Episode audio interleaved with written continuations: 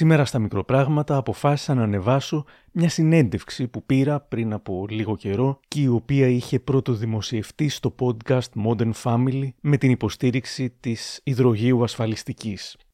Όμως αυτή η συνέντευξη, ακριβώς επειδή έχει σχέση με ένα θέμα το οποίο θα γίνει σύντομα, ελπίζω, πολύ επίκαιρο, αξίζει να ακουστεί και από τους ακροατές των μικροπραγμάτων. Εκτός από χρήσιμη, έχω την αίσθηση ότι είναι και ευχάριστη. Και αυτό γιατί οι δυο γονείς με τους οποίους μίλησα είναι συμπαθέστατοι και με ωραίο τρόπο μου έλυσαν όλες τις απορίες που μπορεί να είχα, ζητώντας βέβαια και κάτι αυτονόητο, η οικογένειά τους να είναι ίση με όλες τις υπόλοιπες οικογένειες.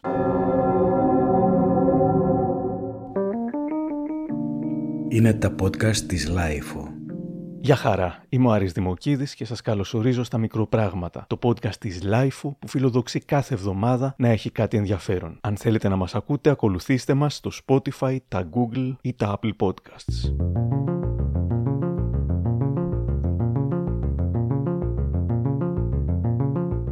Ο Μιχάλης Οικονόμου και ο Γιώργος Μακρύς μεγαλώνουν εδώ και χρόνια το γιο τους Νικηφόρο. Να λοιπόν η κουβέντα με τους δύο ηθοποιούς και πατέρες. Σας καλωσορίζω και σας ευχαριστώ πάρα πολύ Γιώργο και Μιχάλη που είστε σήμερα μαζί μας. Γεια και από εμάς. Εμείς ευχαριστούμε για την πρόσκληση. Πώς είναι η ζωή σας τώρα; Και ε, τώρα έχουμε το Νικηφόρο που είναι 4,5 ετών. Είναι ένα νηπιάκι είναι γλύκας. Η επικοινωνία πια σε αυτή την ηλικία είναι αμφίδρομη και εκφραζόμαστε ο ένας για τον άλλον, συναισθήματα, συνεννοούμαστε και πιο πρακτικά στα καθημερινά, οπότε απολαμβάνουμε πιο πολύ ο ένας τον άλλον. Δηλαδή το ταξίδι γίνεται παρέα. Δεν είναι πια μωρό που πια εμείς τρέχαμε να προλάβουμε να, να κάνουμε ό,τι χρειάζεται για ένα μωρό. Ε, είμαστε μια παρέα, μια οικογένεια, μια ομάδα, ας πούμε, πολύ ισότιμη, να το πω, πολύ γλυκιά, δεν ξέρω. Ναι. Είναι ένα θαύμα όλο αυτό που σημαίνει. Και είναι ένα θαύμα το ότι έχετε μια τόσο ωραία οικογένεια που πριν από ας πούμε 20 χρόνια, καλά μην πω παραπάνω, θα ήταν κάτι ανήκουστο για την ε, ελληνική κοινωνία. Σήμερα πώς νιώθετε ότι αντιμετωπίζετε η όμορφη αυτή η οικογένειά σας. Αυτό που είπες ότι θα ήταν ανήκουστο, ναι θα ήταν ανήκουστο, αλλά δεν σημαίνει ότι δεν υπήρχαν και πιο παλιά τέτοιες οικογένειες. Ε, έγινε μια διάλεξη για τα όρατα οικογενειακά δέντρα και μου άρεσε πολύ αυτός ο τίτλος. Στο παρελθόν υπήρχαν, πάντα υπήρχαν ομόφυλες οικογένειες, απλά τότε δεν δηλώνονταν ανοιχτά και ορατά στην κοινωνία ως ομόφυλες οικογένειες. Ήταν πάντα κάποιος ε, μυστήριος νονός που έμενε με τον μπαμπά, μια μυστήρια φίλη, παύλα θεία που έμενε με τη μαμά και μεγαλώνανε μαζί με το παιδί. Ε, δεν ήταν ποτέ δύο μπαμπάδες ή δύο μαμάδες, αλλά μέσα από αυτή τη συγκάλυψη και το ντύσιμο ήταν ακριβώς ομόφυλες οικογένειες, που για την κοινωνία δεν ήταν αποδεκτό να, τον, να, να ονομαστούν έτσι, αλλά ε, έτσι πλασάρονταν στον κόσμο. Ήταν όμως ε, αόρατες οικογένειες, ήταν πραγματικές οικογένειες. Ε, Γιώργο. Απλά ούτε τώρα, ούτε σήμερα είναι αποδεκτές οι ομόφυλες οικογένειες. Δηλαδή το να λέμε ότι σήμερα το ζούμε όμορφα και το ζούμε ευτυχισμένα είναι λίγο ψέμα γιατί απλά υπάρχει αναγνώριση από, το, από τους πολίτες, από το κοινό, από τους φίλους μας, από τους μαθητές του Νικηφόρου, από το περιβάλλον μας, αλλά τουλάχιστον νομικά δεν είναι αποδεκτές οι ομοφυλές οικογένειες και αντιμετωπίζουν καθημερινά πάρα πολύ σοβαρά προβλήματα. Οπότε δεν είναι τόσο ονείρικα καμιά φορά όπως φαίνονται στο Instagram τα πράγματα. Νομικά, και αυτό είναι η πιο σημαντική λεπτομέρεια, για μια οικογένεια στην Ελλάδα που είναι ομόφυλη και έχει παιδί, συνήθως αν είναι ας πούμε δύο γυναίκες, ε, σε αρκετές περιπτώσεις η μία γυναίκα έχει γεννήσει το παιδί και είναι η φυσική μητέρα του. Η άλλη δεν ορίζεται από πουθενά ότι είναι η μητέρα του. Το ίδιο και σε μια οικογένεια με άντρες. Πάντα ο ένας από τους δύο έχει την, ε, την επιμέλεια του παιδιού ε, και ο άλλος είναι, θεωρείται ένας αόρατος γονιός. Επομένως, αν κάτι συμβεί, κάτι πάει στραβά, π.χ.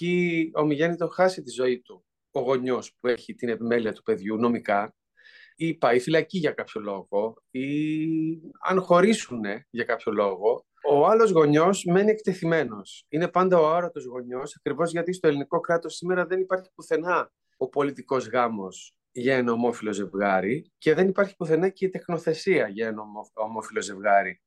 Το μόνο που υπάρχει είναι το σύμφωνο συμβίωσης, το οποίο όμως δεν λέει πουθενά και τίποτα σε σχέση με το παιδί. Έτσι και ο αróρατος γονιός μένει εκτεθειμένος, έχει μεγαλώσει ένα παιδί που το παιδί τον λέει μπαμπά όλη τη ζωή ή τη λέει μαμά όλη του τη ζωή. Το παιδί μένει χωρίς γονιό, μπορούν να το πάρουν σε ένα ίδρυμα, αν πεθάνει π.χ. ο, ο γονιός που έχει την επιμέλεια, δεν θα το δώσουν το παιδί στον άλλο γονιό που τόσα χρόνια το έχει μεγαλώσει. Ο αγόρατος πατέρας στην περίπτωσή σας ποιος είναι; Εγώ, εγώ ο Μιχάλης. Α, ο Μιχάλη είσαι ο αρώτος γονιός; Ναι, είμαι ο αρώτος γονιός. Ναι. Μάλιστα. Ελπίζω να μην ε, είσαι για πολύ καιρό ακόμα ε, για, το, για τα μάτια του νόμου. Για τα μάτια του, του παιδιού, ναι, είμαστε και δύο ορατοί μπαμπάδες. Ήθελα να ρωτήσω πώς ε, γνωριστήκατε και αν από την αρχή σκεφτόσασταν, συμφωνούσατε στο ότι θα θέλατε να κάνετε οικογένεια με παιδί εννοώ. Θα πω εγώ γνωριστήκαμε πριν το 2015 περίπου και το παιδί ήρθε μετά από 5-4 χρόνια περίπου. Δεν ήταν κάτι που το συζητάγαμε. Γενικά, όταν μας έπιανε το πατρικό μας, παίρναμε μια γάτα, γιατί δεν υπήρχε στον ορίζοντα κάτι τέτοιο. Δηλαδή, να μπούμε στη διαδικασία να υιοθετήσουμε παιδί, δεν υπήρχε από τον νόμο περίπτωση. Να κάνεις αναδοχή μετά σε παιδί είναι κάτι πάρα πολύ για μένα μεγάλο και πολύ δυνατό και πολύ ηρωικό. Απ' την άλλη είναι κάτι που εγώ δεν θα μπορούσα να κάνω, δηλαδή να έχω παιδιά τα οποία τα χάνω, τα φροντίζω και τα χάνω. Οπότε αρχίσαμε να το σκεφτόμασταν όταν ήρθε η περίπτωση συγκεκριμένη με τον Νικηφόρο που ήταν εύκολο να το πάρω εγώ το παιδί.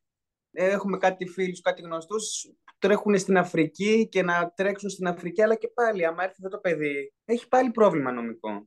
Σε μια ομόφυλη οικογένεια. Σε μια ομόφυλη οικογένεια. Δηλαδή δεν ήταν, είναι πολύ πολύπλοκο να μπλέξεις με τον νόμο τόσο βαθιά. Δηλαδή, ακόμα και εμένα που το παιδί μου είναι συγγενής, ε, όταν είναι να μπλεχτώ με δημόσιες υπηρεσίες, είναι πολύ μαύρη περίοδος για μένα. Αμφισβητείται μέχρι και όχι η παρουσία μου και η, γονι, η γονεϊκότητά μου στο παιδί, ε, η ύπαρξή μου δίπλα στο παιδί. Που αυτό δεν έχει να κάνει με ομόφυλη οικογένεια, αλλά είναι ναι. ένας άνθρωπος συγγενής που παίρνει πια την επιμέλεια, την ολική επιμέλεια ενός παιδιού που δεν είναι παιδί του βιολογικό έχει τρομερό κυνήγι στις δημόσιες υπηρεσίες, ληξιαρχία από εδώ από εκεί για να, ε, για να πιστούν ότι okay, μπορούν να του δώσουν τα χαρτιά που ζητάει. Σωστά. Και εκείνες οι οικογένειες λοιπόν έχουν τα ίδια γραφειοκρατικά προβλήματα. Καλά, ίσως λίγο Όλες λιγότερα. Mm. Χώρια που πάντα οι, οι ψηφιακές υπηρεσίες έχουν ακριβώς ε, παιδιά που λένε μπαμπά, πατέρας, μητέρα. Δεν έχουν πουθενά, αν έχω καταλάβει, γωνία ε, ένα, γωνία δύο. Καλά, ναι, δεν υπάρχει γιατί δεν υπάρχει σαν ψήφος αυτό. Τι γωνία ένα, γωνία δύο. Ναι, δεν υπάρχει πουθενά. Ναι. ναι. Ενώ δεν υπάρχει ούτε αν σαν ε, άνθρωπος βάσει και την επιμέλεια. Μόνο στα φορολογικά.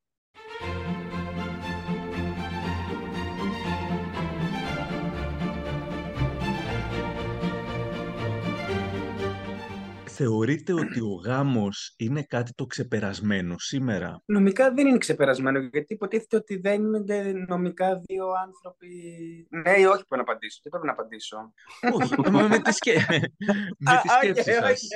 Ευχαριστώ, δεν θα πάρω. Εννοώ, είναι κάτι νομικό. Δηλαδή, αν, αν ρωτάς ότι α, πρέπει να παντρευτούν δύο άνθρωποι που είναι ερωτευμένοι, ναι, είναι ξεπερασμένο. Αλλά το να ενωθούν νομικά χρειάζεται σίγουρα μια διαδικασία που είτε ένα σύμφωνο, είτε γάμος, είτε πολιτικός γάμος για να συγγενέψουν αν θες δύο άνθρωποι και νομικά και τυπικά. Μου ακούγεται και λίγο ηρωνικό ε, να ακούω και διάφορους πολιτικούς να λένε «Α, εμείς δεν είμαστε καν, ο γάμος είναι ξεπερασμένος» κλπ. όταν τόσοι άνθρωποι δεν έχουμε το δικαίωμα να παντρευτούμε τον άνθρωπο με τον οποίο μπορεί να είμαστε μαζί για δεκαετίες και κάποιος να σου λέει «Έλα μωρέ, αυτό είναι ξεπερασμένο» και να είναι και παντρεμένος ο ίδιος. Ναι, ναι. Καλά, γενικά δεν ξέρουμε ακριβώς ποια είναι η χρήση του γάμου στην Ελλάδα, νομίζω. Κάποιοι αυτά που ακούγονται και για τους ομόφυλου είναι ότι εμείς απλά θέλουμε να φοράμε νηφικά και δεν ξέρω τι ακούγεται και κουστούμια και να πηγαίνουμε σε εκκλησίες. Δεν καταλαβαίνουν ότι υπάρχει ένα πολύ νομικό κομμάτι ανάμεσα σε δύο ανθρώπους που πρέπει να παντρευτούν για να ενωθεί αυτό το νομικό κομμάτι και να τους υποστηρίζει και τους δύο. Δηλαδή δεν ξέρω αν και οι άνθρωποι, οι νέοι που παντρεύονται, ξέρουν γιατί παντρεύονται ακριβώς. Αντίθετα, νομίζω ότι ένα ομόφυλο ζευγάρι που θα αποφασίσει να, να μεγαλώσει ένα παιδί δεν το κάνει επειδή θα του προκύψει, επειδή δεν θα μπορεί να τα αποφύγει. Είναι κάτι που θα το κυνηγήσει με όλη του τη δύναμη. Οπότε αντίστοιχα και το να παντρευτεί ένα ομόφυλο ζευγάρι είναι για να το κάνει, πάνε ότι το θέλει πάρα πολύ. Δεν λέω ότι δεν το κάνουν έτσι και τα straight ζευγάρια, αλλά δεν είναι κάτι που θα το κάνουμε επειδή το έχουμε συνηθίσει, επειδή το κυνηγάμε, επειδή μας το επιβάλλει κανείς. Ε, άρα δείχνει μια τρομερή θέληση ενός ομόφυλου ζευγαριού για να το κυνηγήσει όλο αυτό. Εμείς βαφτίσαμε το παιδί. Δεν το κάναμε καθόλου για τα φώτα της δημοσιότητας για να ε, βγάλουμε φωτογραφίες που θα θυμόμαστε. Το, ε, ε, εγώ προσωπικά πιστεύω, ας πούμε, πολύ στο Θεό και ο Γιώργος συμφώνησε και θέλαμε πολύ, ας πούμε, να γίνει αυτή η τελετή μοίησης, ας πούμε, στην εκκλησία του παιδιού για καθαρά ουσιαστικούς λόγους, για κανένα κοινωνικό λόγο. Ε, που βέβαια και εκεί ακούσαμε διάφορα πράγματα. Και από την ίδια και, και από την ΛΟΑΤΚΙ κοινότητα, ότι γιατί θέλουμε να βαφτίσουμε το παιδί σε μια εκκλησία που είναι κατά, ας πούμε, όλων όσων κάνουμε, αφενός, αλλά βέβαια και από, την, από κομμάτια της εκκλησίας που λένε ότι πώς έχουν δικαίωμα, πώς αυτός ο παπάς βάφτισε αυτό το παιδί, πώς δέχτηκε ένα ομόφυλο ζευγάρι να βαφτίσει το παιδί του και όλα αυτά. Δηλαδή, ε, κάπου νιώθουμε ώρες ώρες ότι δεν ανήκουμε και πουθενά, ούτε από εδώ ούτε από εκεί. Αλλά για μας αυτή είναι η οικογένειά μας, οι αποφάσεις που παίρνουμε τις κάνουμε με πολύ περίσκεψη και αγάπη και ξέρεις, κάθε οικογένεια έχει ένα δικό της σύμπαν που προσπαθεί να χωρέσει κάπου στα κουτάκια της κοινωνίας, στα κουτάκια όσων έχουν ε, ε, ψηφιστεί, αλλά εμείς το κάνουμε όλο αυτό με πολύ υποστήριξη από τους ανθρώπους γύρω μας, πολύ αγάπη και πολύ σκέψη σε κάθε βήμα που κάνουμε. Τώρα που είπατε για την ε, βάφτιση, θυμάμαι ότι ο ιερέας είχε πει κάποια πολύ όμορφα πράγματα. Θέλετε να μας πείτε λίγο γι' αυτό; Ναι, ε, και εκεί παρεξήγησε και ο ίδιος. Τίποτα. Είπε ότι ένα παιδί που θα μεγαλώσει σε μια οικογένεια που υπάρχει αγάπη, ακόμα και όταν μεγαλώσει και φύγει από αυτήν την οικογένεια και περιπλανηθεί στη ζωή του, θα αναζητά αυτή την αγάπη. Και αυτό να έχουμε σαν έγνοια να το δώσουμε και να το δείξουμε. Να του μάθουμε την αγάπη και τη μεταξύ μας και την αγάπη στο Θεό. Αυτό είπε και ήταν πολύ γενναίο εκ μέρους του να το πει και πάλι και αυτός νομίζω ότι κάπως βρήκε τον πελά του από ανθρώπους της Εκκλησίας. Αλλά τι άλλο να πει κανείς μπροστά ας πούμε σε μια βάφτιση και σε, μια, σε ένα νέο ζευγάρι μέσα σε μια εκκλησία πέρα από το ίδιο πράγμα που κήρυξε και ο Χριστός, την αγάπη. Για μένα ήταν πολύ ειλικρινές.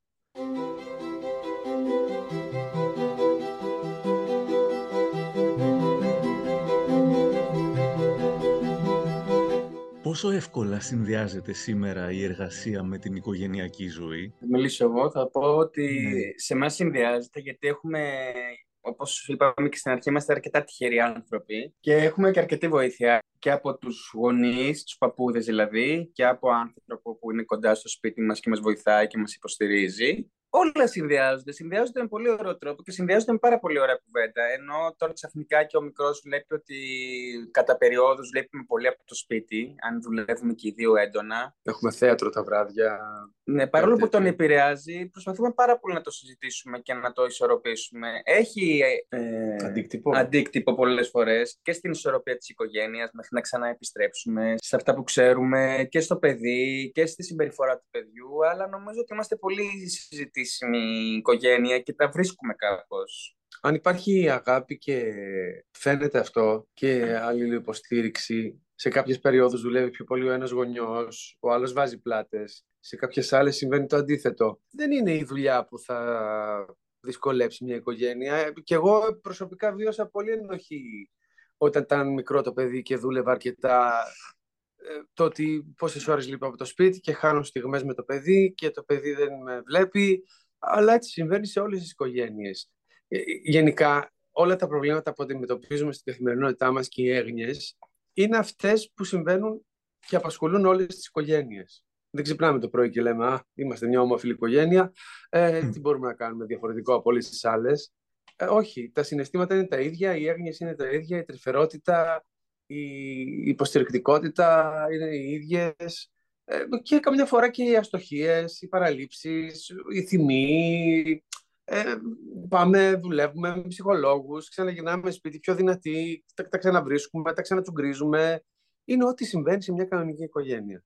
Σε σχέση ας πούμε με την ε, ανατροφή και διαπαιδαγώγηση του παιδιού ε, πώς ε, το, το, το μοιράζεται κάπως, αποφασίζεται από κοινού ή πώς γίνεται; Ναι, σε αυτό που ρωτάς, επειδή και ο μικρός τώρα είναι σε μια ηλικία που μπορεί και να μας παίξει όσο θέλει. Ε, τώρα mm. ρωτάς σε μια συγκεκριμένη στιγμή αυτό το πράγμα που όντως ψάχνουμε πάλι από την αρχή πώς θα βρούμε ένα κοινό κώδικα για την διαπαιδαγώγησή του γιατί είναι και αυτό σε μια ηλικία που μπορεί να κάνει ό,τι θέλει και να μας κάνει ό,τι θέλει. Οπότε γνωρίζοντας και εμένα το παιδί, γνωρίζοντας και τον Μιχάλη, πάει και χειρίζεται τον καθέναν όπως ξέρει και μπορεί. Κάποιες φορές είναι ο ένας πιο. Κάποιες φορές είναι ο άλλος πιο αυστηρός, ο ένας είναι πιο ανοιχτός. Ε, Συνήθως είναι συγκεκριμένη αυτή η ρόλη, ενώ τους έχει συγκεκριμένη. Τον συγκεκριμένα εγώ είμαι ο Μιχάλης είναι πιο ε, ανοιχτός. Αλλά αυτό έχει και να κάνει και με τις δικές μας οικογένειες. Με το τι και εμείς κουβαλάμε πίσω μας ο καθένας βάζει το δικό του λιθαράκι, αλλά το σημαντικό είναι κάθε στιγμή να συμφωνούμε μεταξύ μας. Ε, δεν μπορούμε να συμφωνούμε συνέχεια. Εκεί το ξανασυζητάμε με τον Γιώργο. Κάθε ηλικία του παιδιού ε, ζητάει άλλο, πράγματα. άλλο χειρισμό. Ε, προσαρμοζόμαστε και εμείς είμαστε εξερευνητές μέσα σε αυτό. Δεν γεννηθήκαμε γονείς.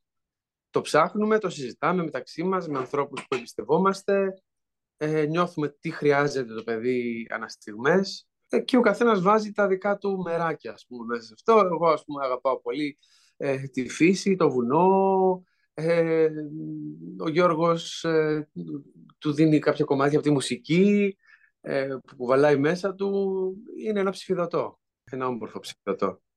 Αναρωτιέμαι αν όταν ήσασταν μικροί, όταν ήσασταν παιδιά, αν σας περνούσε ποτέ από το μυαλό ότι μπορεί να γίνετε γονείς κάποτε; Ε, Εγώ όλα τα περίμενα, να σου πω την αλήθεια.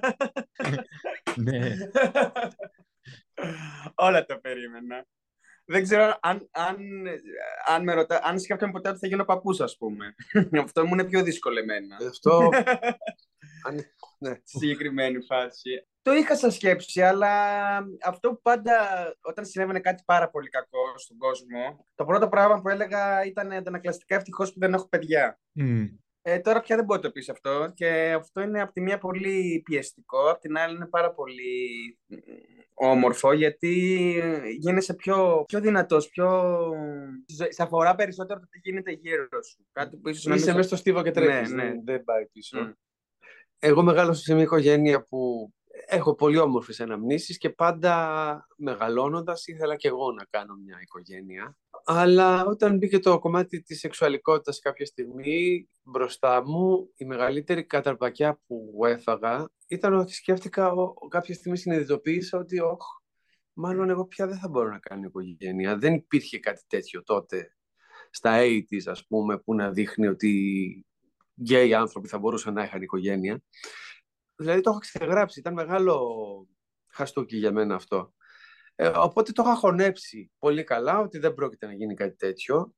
Ε, στην πορεία μεγαλώνοντας είδα κάποιες μορφές να ας πούμε ο Φώτης, ο Σεργουλόπουλος που είπαμε που, που, που έδειξαν έναν άλλον δρόμο αλλά ξέρεις έτσι πως είναι τα πράγματα στην Ελλάδα ήθελε τρομερό κυνηγητό κανείς να το κάνει αυτό ή να του έρθει από τον ουρανό κάποιο παιδί και πάλι το είχα ξεγράψει. Αλλά όταν ήρθε αυτή η περίπτωση του Νικηφόρου, ήρθε δηλαδή πραγματικά λες και ήρθε όντως από τον ουρανό η ευκαιρία αυτή και εμείς χωρίς πάρα πολύ σκέψη, δηλαδή και με, είχαμε πολύ όρημη σκέψη πάνω σε αυτό, αλλά πολύ γρήγορα αποφασίσαμε ότι το θέλουμε αυτό και προκειμένου ένα παιδί να μείνει σε ένα ίδρυμα και να μεγαλώσει εκεί και αν υιοθετηθεί θα είναι τυχερό. Αν δεν υιοθετηθεί Υπάρχουν παιδιά που είναι μέχρι 16-17 χρονών στα ιδρύματα. Ε, είπαμε ότι δεν μπορούμε, δεν μπορούμε να το αφήσουμε αυτό να συμβεί. Έχουμε ένα έξτρα δωμάτιο, μπορούμε να έχουμε ένα έξτρα το φαγητό, μπορούμε να έχουμε αγάπη, έχουμε πολύ να δώσουμε, οπότε δεν μας... Ε, ο γρίφος ελήθηκε γρήγορα και οδηγηθήκαμε αμέσως σε αυτή την απόφαση, οπότε ε, από εκείνη τη στιγμή μέχρι και τώρα ε, αυτές οι κατραπακές που φάγα τότε που έλεγα ότι μάλλον δεν θα μπορώ ποτέ να κάνω έρχονται αντίστροφα σαν κατραπακές ευγνωμοσύνης σαν στιγμές που ακόμα δεν μπορώ να το πιστέψω ότι έγινε τελικά μπαμπάς, ότι έχω τελικά οικογένεια αλλά με τον τρόπο που ήταν να γίνει για μένα. και το δέχομαι πάντα αυτό με πάρα πολύ αγάπη, συγκίνηση και ευγνωμοσύνη. Ε, αυτό με κρατάει πολύ, πολλές φορές όρθιο μέσα σε κάποιες δυσκολίες της ζωής. Ξέρεις ότι ένα όνειρο που, το, που είχα ξεγράψει έγινε πραγματικότητα με τον πιο τρελό, απροσδόκητο, μαγικό τρόπο.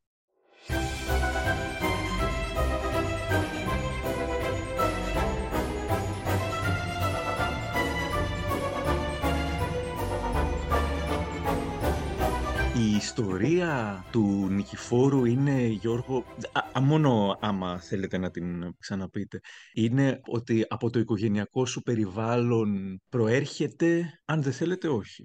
Προέρχεται από το οικογενειακό μου περιβάλλον, γιατί το παιδί είναι πρώτου βαθμού συγγενής μου. Mm. Δυστυχώς δεν μπορούσε να το κρατήσει η μητέρα του νομικά συνήθως τα παιδιά περνάνε κατευθείαν μετά σε ιδρύματα και μετά από εκεί απελευθερώνονται νομικά και πάνε σε, για υιοθεσία.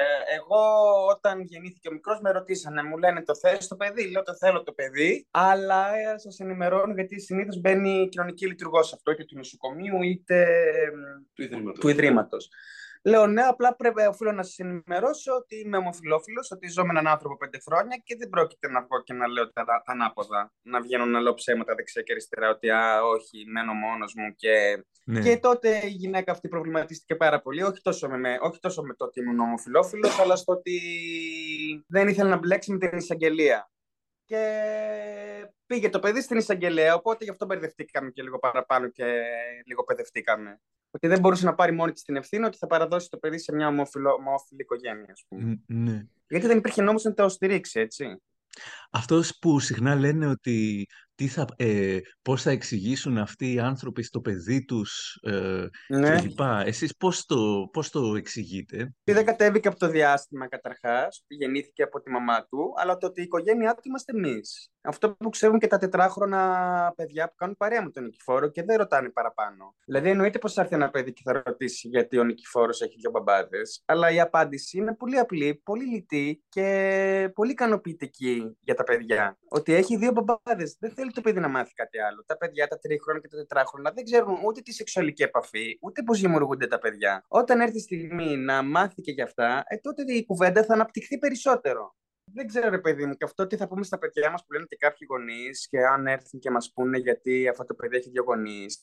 Εδώ λέμε άλλα και άλλα στα παιδιά μας. Για το γείτονα, τον παραγείτονα, το τι κάνει στο κρεβάτι του, το τι κάνει στο σπίτι του. Είναι τόσο δύσκολο να πεις ότι ένα παιδί έχει δύο μπαμπάδες. Και η δυσκολία είναι μέσα στο γονιό, δεν είναι στο παιδί. Το κόλλημα και η δισκαμψία είναι στα λόγια του γονιού, στις ε, ανασφάλειες του γονιού στα στερεότυπα του γονιού. Δεν είναι το παιδί το ζήτημα. Το παιδί μια χαρά θα καταλάβει. Έτσι. Αν δεν μπορείς να μιλήσεις το παιδί σου, να το κοιτάξεις. Δηλαδή, είναι από τα βασικά για μένα πράγματα, ταλέντα που πρέπει να έχει ένας γονιός. Και αν δεν το έχει, να κόψεις το λαιμό του, να το εξασχίσει και να το έχεις στη ζωή του. Δεν μπορούμε να έχουμε παιδιά και να, να ακούω γονείς, δεν μπορώ να μιλήσω στα παιδιά μου για οποιοδήποτε θέμα ό,τι θα του πεις του παιδιού για το σεβασμό που πρέπει να δείχνει στο γυναικείο φύλλο, ε, για το σεβασμό που πρέπει να δείχνει ε, σε διαφορετικές εθνικότητες, θρησκείες, ε, ας του πεις το ίδιο και για αυτό το θέμα.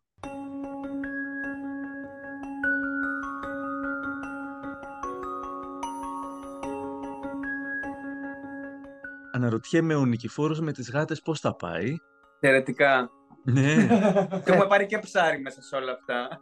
Α, μπράβο. Α, ωραία, Πότε είναι πολύ τρυφερός, πότε συνεχίζει ναι. να τους τραβάει καμιά ώρα.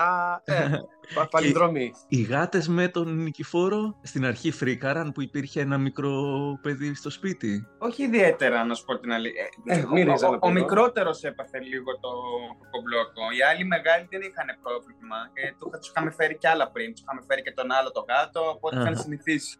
Α, μάλιστα. Δεν είχαμε να το γρατζουνίσουν, να τον πληγώσουν ή τίποτα τέτοια. Ποτέ δεν το έχουν κάνει αυτό. Α, μπράβο. Αλλά το καταδίκιο τους είναι το κρεβάτι του Νικηφόρου, ειδικά όταν λείπει αυτός. Μάλλον ναι. τους αρέσει η ροδιά του.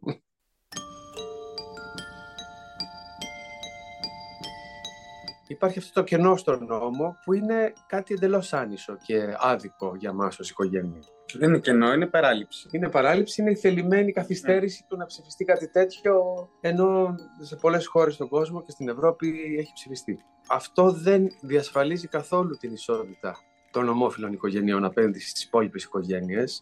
Δεν διασφαλίζει καθόλου την ασφάλεια ενός παιδιού που θέλει να μεγαλώνει με δύο γονείς, που μεγαλώνει ξέροντας ότι έχω δύο μαμάδες, έχω δύο μπαμπάδες εγώ πιστεύω ότι για να γίνουν τέτοια πράγματα και να, να αλλάξει όλο το οικογενειακό δίκαιο από τη μια μέρα στην άλλη, πρέπει να έχουν ανοίξει κάποιες πόρτες για ενημέρωση στον κόσμο, στους πολίτες, στους ψηφοφόρους σου, στα σχολεία. Ε, και να γίνει τώρα, αν να βγαίνει το παιδί μου έξω και να το πλακώνει στα μπουκέτα, δεν ξέρω αν ε, είναι και αυτή η λύση. Δηλαδή δεν έχω δει καμία ενημέρωση τα τελευταία χρόνια. Δηλαδή και από τότε και από εμάς και από τον Φώτη, τον Ισεγουλόπουλο που είχε βγει. Δεν έχει βγει κάποια ενημέρωση στα σχολεία, στους μαθητές. Δηλαδή ακόμα ακούω τι θα πούμε στα παιδιά μας, αν μας ρωτήσουν γιατί έψησε και δύο μπαμπάδες, τι θα πούμε στα εγγόνια μας, τι θα πούμε. Τα σχολεία δεν ενημερώνουν, δεν υπάρχουν ε, βιβλία που ενημερώνουν για τις οικογένειες, τις μορφές των οικογενειών, πέρα από τα ιδιωτικά. Ναι. Δηλαδή, εμάς στο παιδικό σταθμό και λόγω της περίπτωσης του Νικηφόρου ε, είναι λίγο πιο συζητήσιμη πάνω στο, στο τι είναι η οικογένεια. Αλλά σε γενικότερη ε, έκταση δεν νομίζω ότι υπάρχει κάποια πρόθεση για ενημέρωση του κόσμου. Εμείς είμαστε μια πολύ τυχερή περίπτωση αυτής της ε, ε, ομόφυλης οικογένειας. Ναι, ναι. Ε, ως τώρα, δεν έχουμε χωρίσει, δεν έχει πάθει κανείς τίποτα, δεν έχουμε δεχτεί ούτε από σχολείο, ούτε από τη γειτονιά, ούτε από συγγενείς κάποιο είδους απόρριψη ή bullying.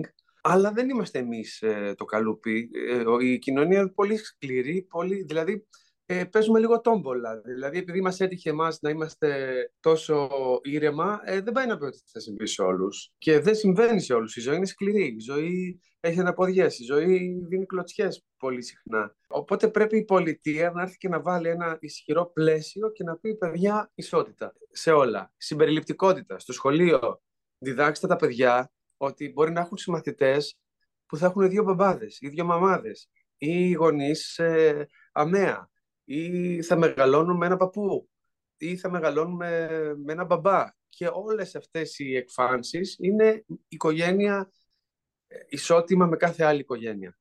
Όπως με ένα μπαμπά ή μια μαμά. Δεν υπάρχουν πολλά παιδικά για να δει ένα παιδί που, που μεγαλώνει σε ομόφυλη οικογένεια. Βλέπει πάντα μπαμπά και μαμά. Ε, έχει αρχίσει κάτι να αλλάζει. Υπάρχουν και βιβλία έχουν αρχίσει να βγαίνουν παιδικά που, που μιλάνε για αυτό το θέμα για να μην νιώθουν εξωγήινοι τα παιδιά μας. Αλλά πρέπει η πολιτεία πια να κάνει τη μεγάλη κίνηση και να το φέρει στην κοινωνία ως κάτι ε, νομικά καλυμμένο. Αυτές οι οικογένειες υπήρχαν, υπάρχουν και θα συνεχίσουν να υπάρχουν, απλά αυτή τη φορά θα είναι πια ορατές. Το να κάνουμε ότι δεν τις βλέπουμε είναι εντελώς παράλογο. επικίνδυνο. Και επικίνδυνο. Θα τις δεχτούμε, θα τις αγκαλιάσουμε, η πολιτεία, η εκκλησία, η κοινωνία ή θα κάνουμε ότι είναι ο ελέφαντας μέσα στο δωμάτιο της κοινωνίας. Ε, θέλει μια θαραλέα απόφαση. Ας κάνουμε όλοι μαζί αυτό το βήμα για τις οικογένειες και κυρίως για τα παιδιά αυτών των οικογενειών. Ωραία. Ε, θέλω να σας ευχαριστήσω πάρα πολύ, Μιχάλη και Γιώργο, Γιώργο και Μιχάλη. Και Εμείς εύχομαι... ευχαριστούμε. Και εύχομαι ό,τι καλύτερο στην οικογένειά σας και σε όλες τις οικογένειες ε, αγαπημένων ανθρώπων. Ευχαριστούμε πάρα πολύ. Γιατί όντως αυτό είναι το μόνο που χρειάζεται, είναι αγάπη ε, μέσα σε μια οικογένεια ε, και ειδικά αν αυτή η οικογένεια μεγαλώνει ένα παιδί. Αν υπάρχει αγάπη όλα τα άλλα λύνονται.